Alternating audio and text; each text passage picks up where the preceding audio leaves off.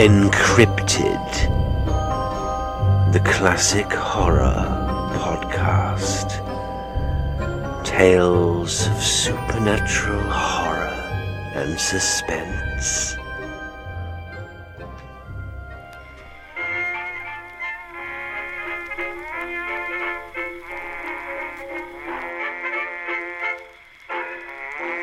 The village of Maxley, where last summer and autumn these strange events took place, lies on a heathery and pine-clad upland of Sussex.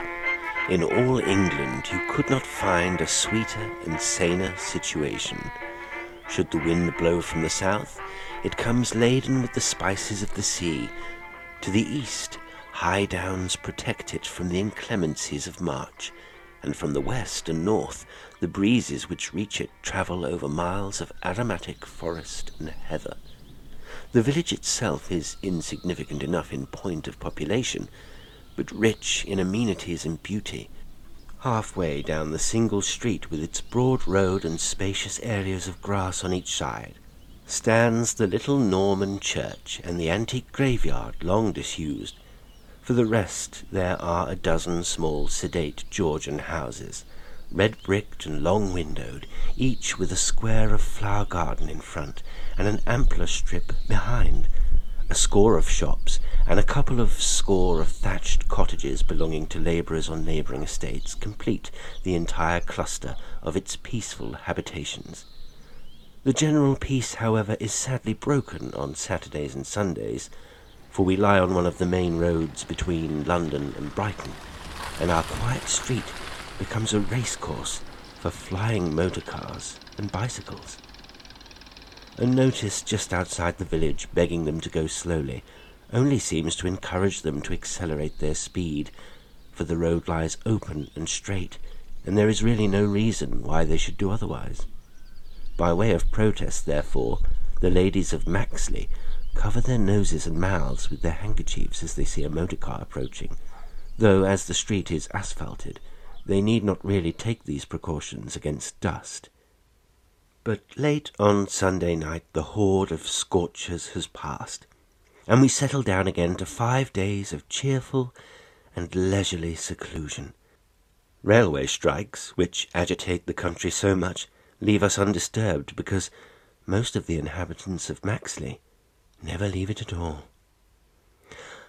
I am the fortunate possessor of one of these small Georgian houses, and consider myself no less fortunate in having so interesting and stimulating a neighbour as Francis Urcombe, who, the most confirmed of Maxleyites, has not slept away from his house, which stands just opposite to mine in the village street, for nearly 2 years, at which date, though still in middle life, he resigned his physiological professorship at Cambridge University, and devoted himself to the study of those occult and curious phenomena which seem equally to concern the physical and the psychical sides of human nature. Indeed, his retirement was not unconnected with his passion for the strange, uncharted places that lie on the confines and borders of science, the existence of which is so stoutly denied by the more materialistic minds, for he advocated that all medical students should be obliged to pass some sort of examination in mesmerism, and that one of the Tripos papers should be designed to test their knowledge in such subjects as appearances at time of death, haunted houses, vampirism, automatic writing, and possession. "Of course they wouldn't listen to me," ran his account of the matter, "for there is nothing that these seats of learning are so frightened of as knowledge, and the road to knowledge lies in the study of things like these. The functions of the human frame are, broadly speaking, known. They are a country anyhow that has been charted and mapped out. But outside that lie huge tracts of undiscovered country, which certainly exist, and the real pioneers of knowledge are those who, at the cost of being derided as credulous and superstitious, want to push on into those misty and probably perilous places. I felt that I could be of more use by setting out without compass or knapsack into the mists than by sitting in a cage like a canary and chirping about what was known. Besides, teaching is very bad for a man who knows himself only to be a learner. You only need to be a self-conceited ass to teach." Here, then, in Francis Urcombe, was a delightful neighbour to one who, like myself, has an uneasy and burning curiosity about what he called the misty and perilous places, and this last spring we had a further and most welcome addition to our pleasant little community, in the person of Mrs. Amworth, widow of an Indian civil servant. Her husband had been a judge in the northwest provinces, and after his death at Peshawar, she came back to England, and after a year in London found herself starving for the ampler air and sunshine of the country to take the place of the fogs and griminess of town.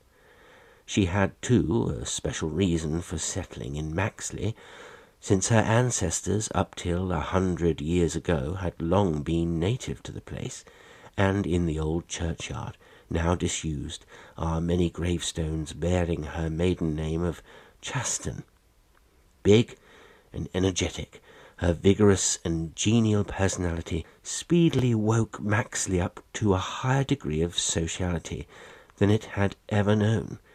Most of us were bachelors or spinsters or elderly folk not much inclined to exert ourselves in the expense and effort of hospitality, and hitherto the gaiety of a small tea party, with bridge afterwards and goloshes when it was wet, to trip home in again for a solitary dinner, was about the climax of our festivities. But Mrs. Amworth showed us a more gregarious way, and set an example of luncheon parties and little dinners, which we began to follow. On other nights, when no such hospitality was on foot, a lone man like myself found it pleasant to know that a call on the telephone to Mrs. Amworth's house, not 100 yards off, and an inquiry as to whether I might come over after dinner for a game of piquet before bedtime, would probably evoke a response of welcome. There she would be, with a comrade-like eagerness for companionship, and there was a glass of port, and a cup of coffee, and a cigarette, and a game of piquet.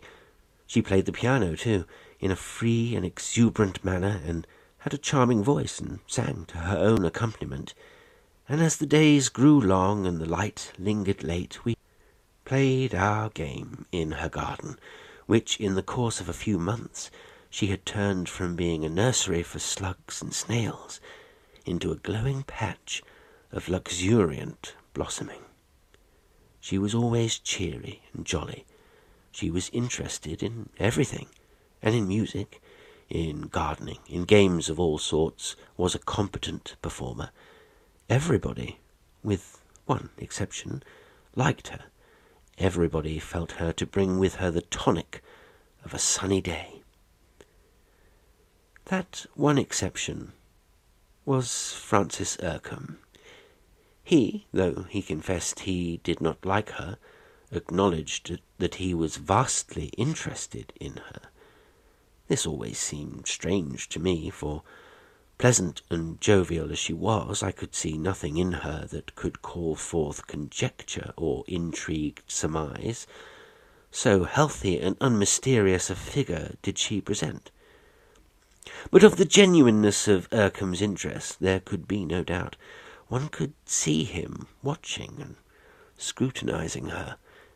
In matter of age, she frankly volunteered the information that she was 45, but her briskness, her activity, her unravaged skin, her coal black hair made it difficult to believe that she was not adopting an unusual device and adding 10 years on to her age instead of subtracting them. Often, also, as our quite unsentimental friendship ripened, Mrs. Amworth would ring me up and propose her advent. If I was busy writing, I was to give her, so we definitely bargained, a frank negative, and in answer I could hear her jolly laugh and her wishes for a successful evening of work. Sometimes, before her proposal arrived, Urcombe would already have stepped across from his house opposite for a smoke and a chat, and he, hearing who my intending visitor was, always urged me to beg her to come. She and I should play our piquet, said he, and he would look on, if we did not object, and learn something of the game. But I doubt whether he paid much attention to it, for nothing could be clearer than that, under that penthouse of forehead and thick eyebrows, his attention was fixed not on the cards, but on one of the players. But he seemed to enjoy an hour spent thus, and often, until one particular evening in July, he would watch her with the air of a man who has some deep problem in front of him. She, enthusiastically keen about our game, seemed not to notice his scrutiny. Then came that evening when, as I see in the light of subsequent events, began the first twitching of the veil that hid the secret horror from my eyes. I did not know it then, though I noticed that thereafter, if she rang up to propose coming round, she always asked not only if I was at leisure, but whether Mr. Urcombe was with me. If so, she said, she would not spoil the chat of two old bachelors, and laughingly wished me good night.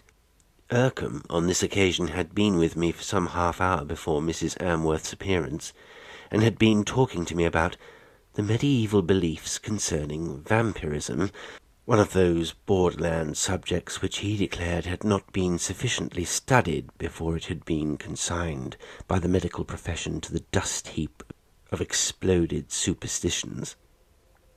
There he sat, grim and eager, tracing with that pellucid clearness which had made him, in his Cambridge days, so admirable a lecturer, the history of those mysterious visitations. In them all there were the same general features.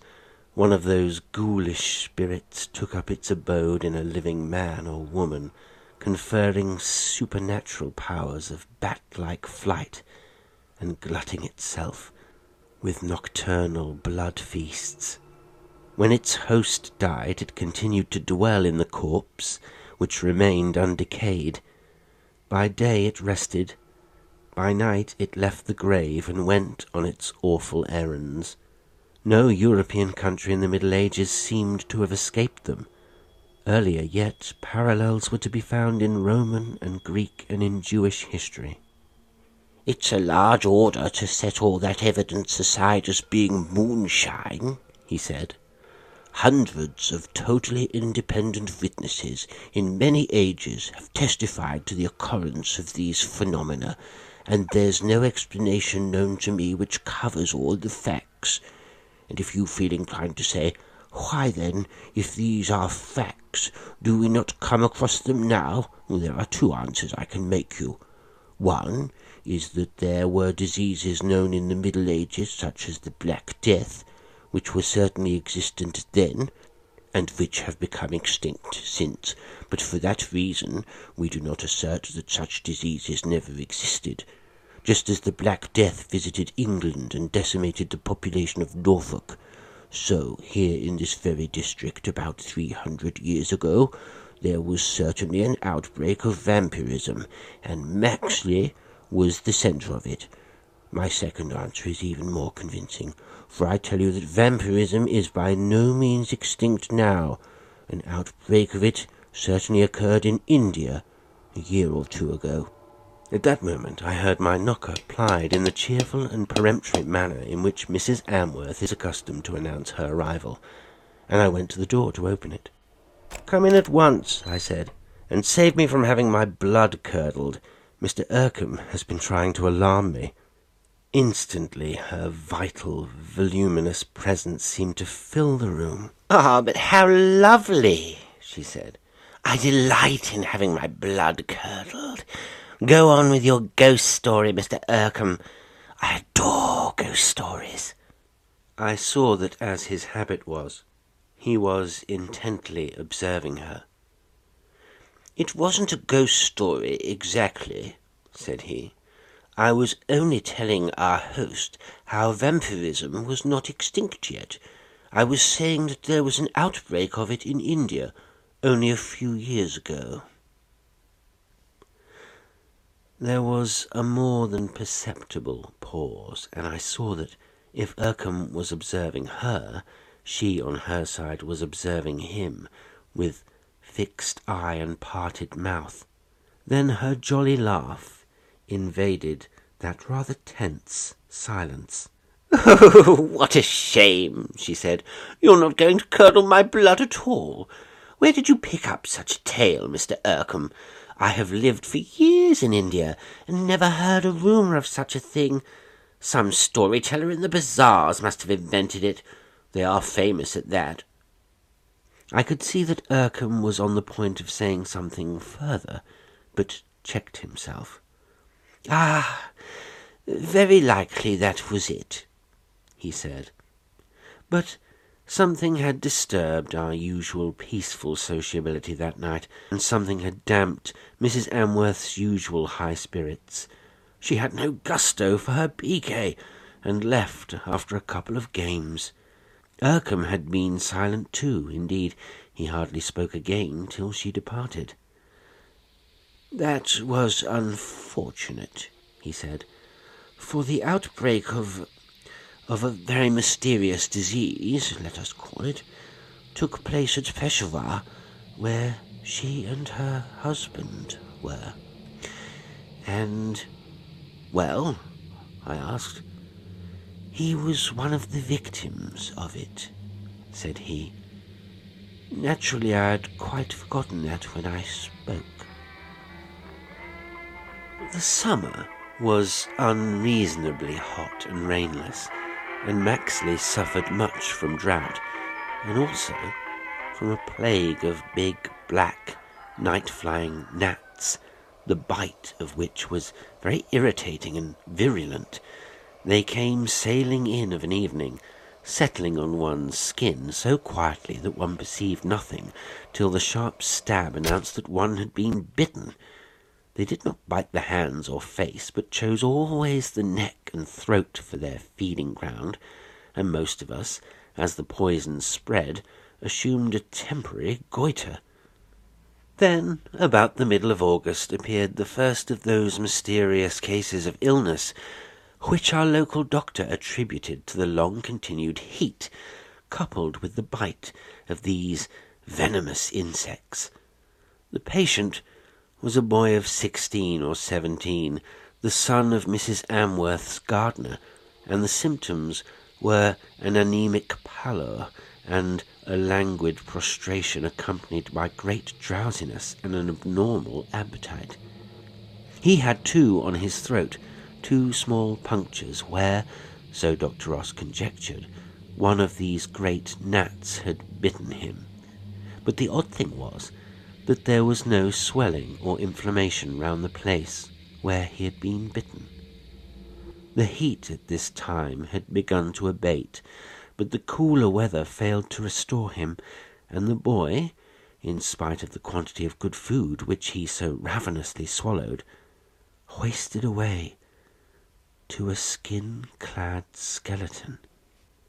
I met Dr. Ross in the street one afternoon about this time, and in answer to my inquiries about his patient, he said that he was afraid the boy was dying. The case, he confessed, completely puzzled him. Some obscure form of pernicious anemia was all he could suggest, but he wondered whether Mr. Urcombe would consent to see the boy, on the chance of his being able to throw some new light on the case, and since Urcombe was dining with me that night, I proposed to Dr. Ross to join us. He could not do this, but said he would look in later. When he came, Urcombe at once consented to put his skill at the other's disposal, and together they went off at once. Being thus shorn of my sociable evening, I telephoned to Mrs. Amworth to know if I might inflict myself on her for an hour. Her answer was a welcoming affirmative, and between piquet and music the hour lengthened itself into 2. She spoke of the boy who was lying so desperately and mysteriously ill, and told me that she had often been to see him, taking him nourishing and delicate food.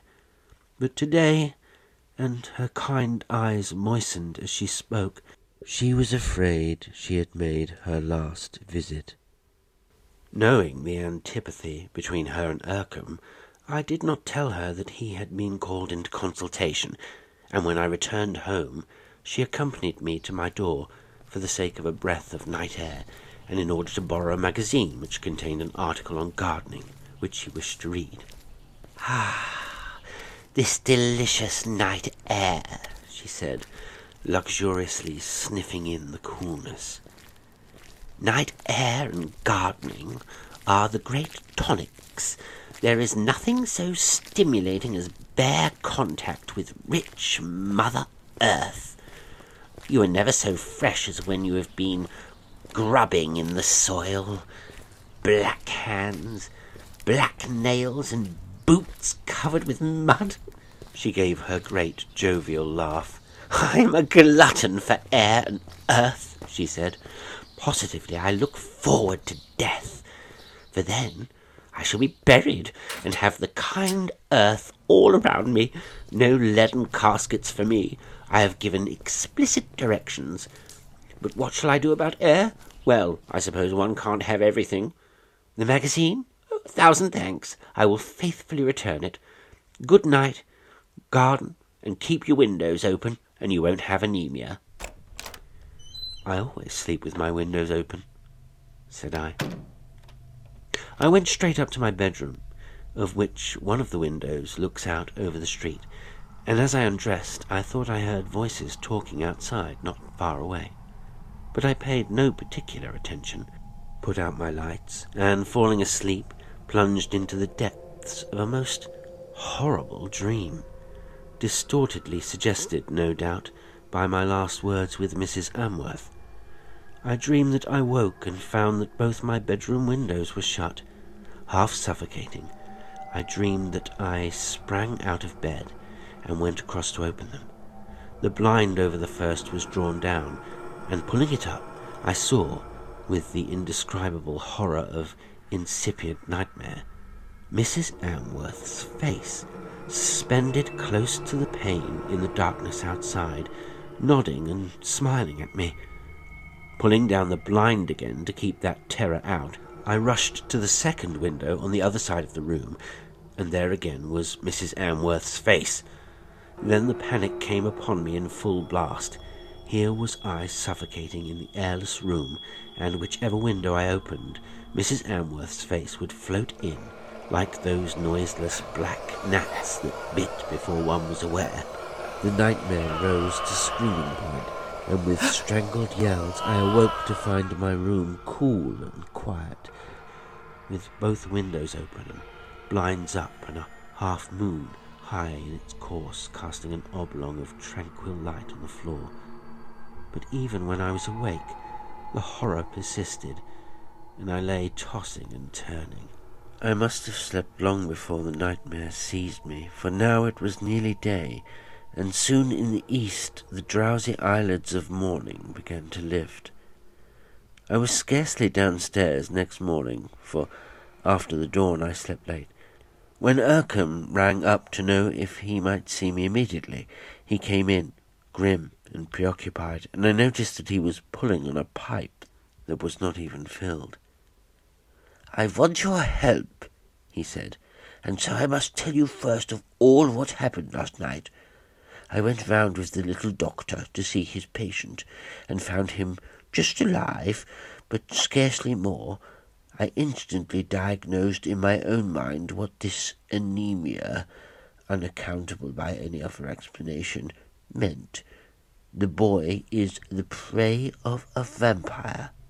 He put his empty pipe on the breakfast table by which I had just sat down, and folded his arms, looking at me steadily from under his overhanging brows. "Now, about last night," he said. "I insisted that he should be moved from his father's cottage into my house. As we were carrying him on a stretcher, whom should we meet but Mrs. Amworth? She expressed shocked surprise that we were moving him. Now, why do you think she's dead?" With a start of horror, as I remembered my dream that night before, I felt an idea come into my mind so preposterous and unthinkable that I instantly turned it out again. "I haven't the smallest idea," I said. "Then listen, while I tell you about what happened later. I put out all light in the room where the boy lay, and watched. One window was a little open, for I had forgotten to close it, and about midnight I heard something outside, trying apparently to push it farther open. I guessed who it was. Yes, it was a full 20 feet from the ground, and I peeped round the corner of the blind. Just outside was the face of Mrs. Amworth, and her hand was on the frame of the window. Very softly, I crept close, and then banged the window down, and I think I just caught the tip of one of her fingers. 'But it's impossible,' I cried. 'How could she be floating in the air like that? And what did she come for? Don't tell me such—' Once more, with closer grip, the remembrance of my nightmare seized me. "'I am telling you what I saw,' said he. And all night long, until it was nearly day, she was fluttering outside like some terrible bat, trying to gain admittance. Now put together various things I have told you." He began checking them off on his fingers. "'Number 1,' he said. There was an outbreak of disease similar to that which this boy is suffering from at Peshawar, and her husband died of it. "'Number 2, Mrs. Amworth protested against my moving the boy to my house. "'Number 3, she, or the demon that inhabits her body, a creature powerful and deadly, tries to gain admittance. And at this too, in medieval times, there was an epidemic of vampirism here, at Maxley. The vampire, so the accounts run, was found to be Elizabeth Chaston. I see you remember Mrs. Amworth's maiden name. Finally, the boy is stronger this morning. He would certainly not have been alive if he had been visited again." "And what do you make of it?" There was a long silence, during which I found this incredible horror assuming the hues of reality. "I have something to add," I said, "which may or may not bear on it. You say that the spectre went away shortly before dawn." "Yes." I told him of my dream, and he smiled grimly. "Yes, you did well to awake. That warning came from your subconscious self, which never wholly slumbers, and it cried out to you of deadly danger. For 2 reasons, then, you must help me. 1, to save others. The 2nd, to save yourself." "What do you want me to do?" I asked. "I want you first of all to help me in watching this boy, and ensuring that she does not come near him.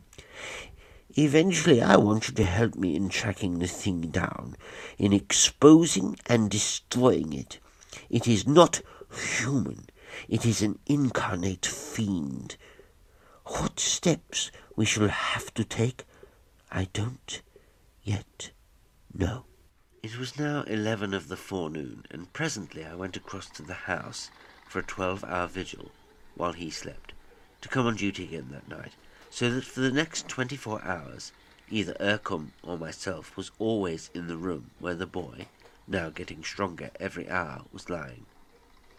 The day following was Saturday, and a morning of brilliant, pellucid weather, and already, when I went across to his house to resume my duty, the stream of motors down to Brighton had begun.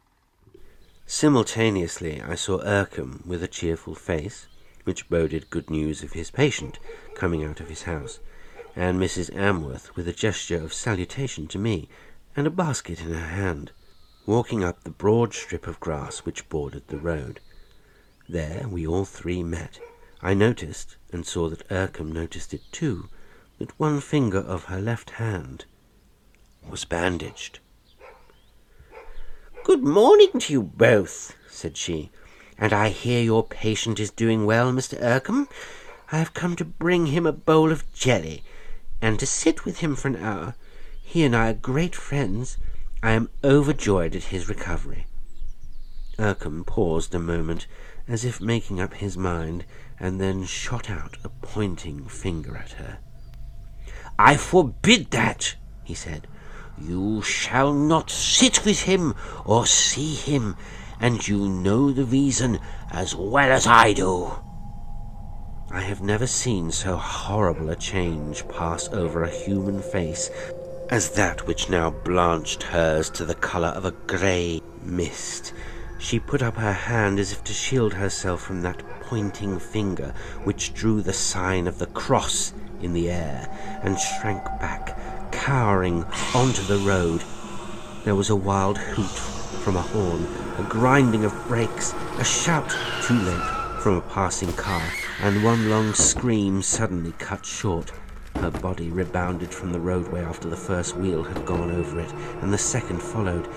It lay there, quivering and twitching, and was still. She was buried 3 days afterwards in the cemetery outside Maxley, in accordance with the wishes she had told me that she had devised about her interment, and the shock which her sudden and awful death had caused to the little community began by degrees to pass off. To 2 people only, Urcombe and myself, the horror of it was mitigated from the first by the nature of the relief that her death brought, but naturally enough we kept our own counsel, and no hint of what greater horror had been thus averted was ever let slip. But oddly enough, so it seemed to me, he was still not satisfied about something in connection with her, and would give no answer to my questions on the subject. Then, as the days of a tranquil, mellow September, and the October that followed began to drop away like the leaves of the yellowing trees, his uneasiness relaxed. But before the entry of November, the seeming tranquillity broke into hurricane. I had been dining one night at the far end of the village, and about 11 o'clock was walking home again. The moon was of an unusual brilliance, rendering all that it shone on as distinct as in some etching. I had just come opposite the house which Mrs. Amworth had occupied, where there was a board up telling that it was to let, when I heard the click of her front gate, and next moment I saw, with a sudden chill and quaking of my very spirit, that she stood there. Her profile, vividly illuminated, was turned to me, and I could not be mistaken in my identification of her. She appeared not to see me. Indeed, the shadow of the yew hedge in front of her garden enveloped me in its blackness, and she went swiftly across the road and entered the gate of the house directly opposite. And there I lost sight of her completely. My breath was coming in short pants, as if I had been running, and now indeed I ran, with fearful backward glances, along the 100 yards that separated me from my house and Urcombe's.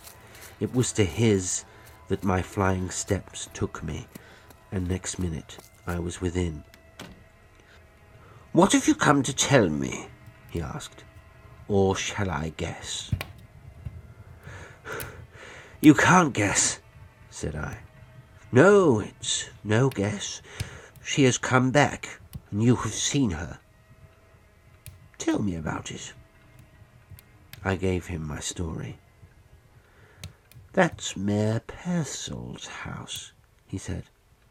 "Come back with me there at once." "But what can we do?" I asked. "I've no idea. That's what we have got to find out." A minute later, we were opposite the house. When I had passed it before, it was all dark. Now lights gleamed from a couple of windows upstairs. Even as we faced it, the front door opened, and next moment Mayor Purcell emerged from the gate. He saw us and stopped. "I'm on my way to Dr. Ross," he said quickly. "My wife has been taken suddenly ill.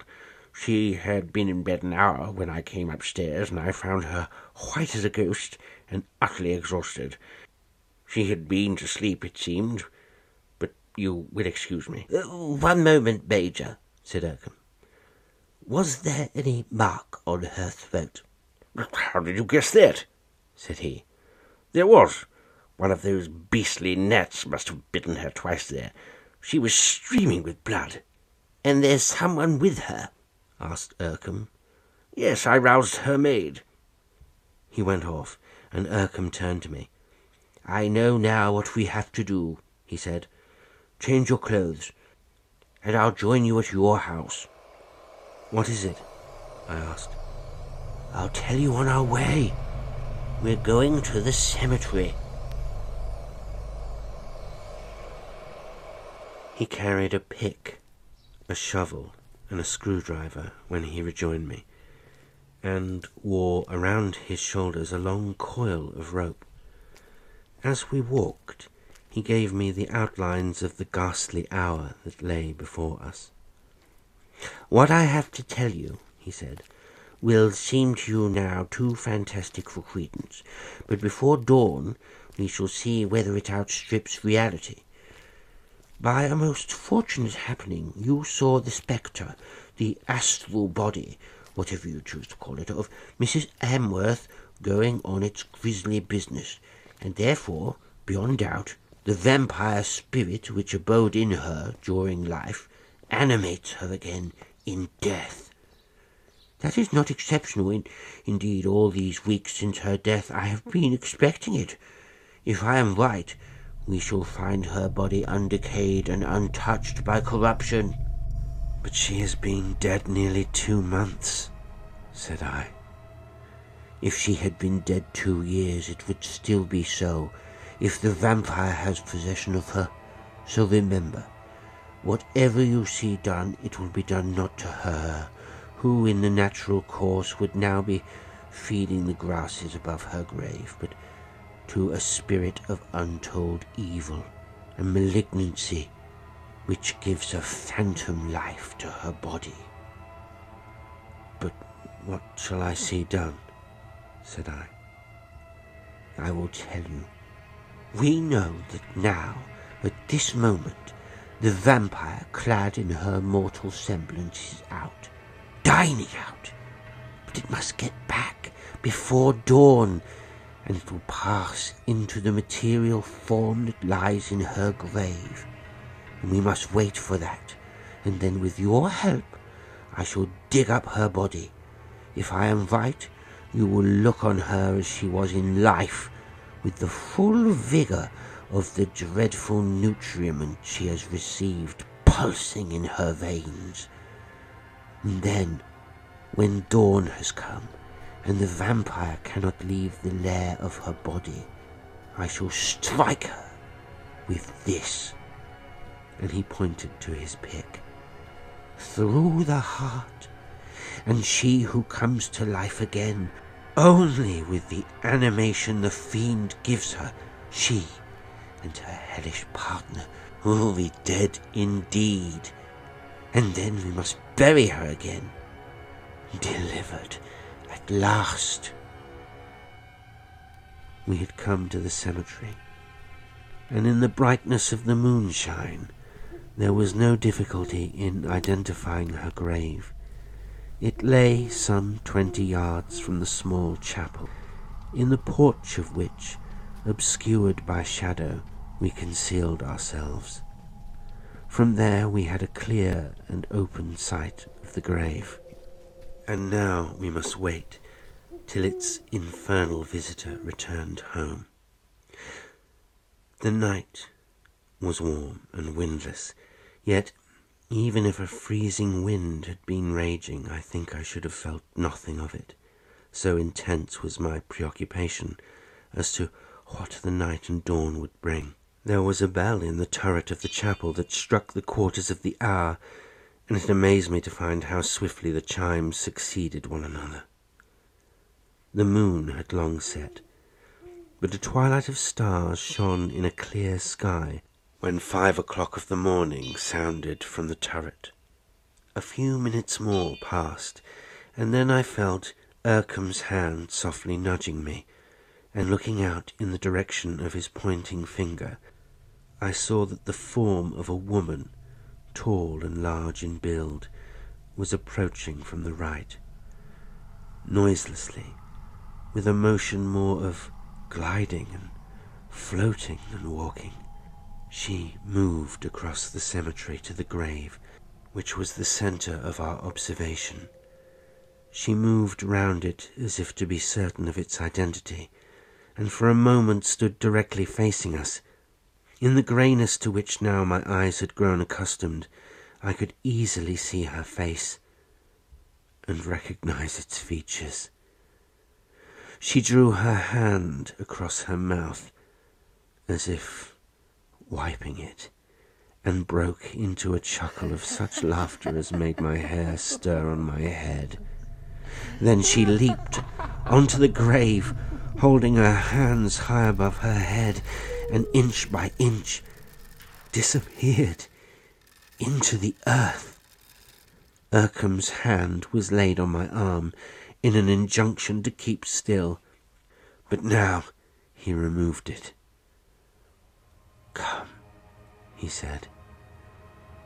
With pick and shovel and rope, we went to the grave. The earth was light and sandy, and soon after 6 struck, we had delved down to the coffin lid. With his pick, he loosened the earth round it, and adjusting the rope through the handles by which it had been lowered, we tried to raise it. This was a long and laborious business, and the light had begun to herald day in the east before we had it out and lying by the side of the grave. With his screwdriver, he loosed the fastenings of the lid, and slid it aside, and standing there we looked on the face of Mrs. Amworth. The eyes, once closed in death, were open, the cheeks were flushed with colour, the red, full-lipped mouth seemed to smile. "One blow, and it's all over," he said. "You need not look." Even as he spoke, he took up the pick again, and laying the point of it on her left breast, measured his distance, and though I knew what was coming, I could not look away. He grasped the pick in both hands, raised it an inch or two for the taking of his aim, and then with full force brought it down on her breast. A fountain of blood, though she had been dead so long, spouted high in the air, falling with the thud of a heavy splash over the shroud, and simultaneously, from those red lips, came one long, appalling cry, swelling up like some hooting siren, and dying away again. With that, instantaneous as a lightning flash, came the touch of corruption on her face. The colour of it faded to ash, the plump cheeks fell in, the mouth dropped. "Thank God that's over," said he, and without pause slipped the coffin lid back into its place. Day was coming fast now, and working like men possessed, we lowered the coffin into its place again, and shovelled the earth over it. The birds were busy with their earliest pipings, as we went back to Maxley. Today's story was Mrs. Amworth by E. F. Benson. It was read by Jasper L'Estrange.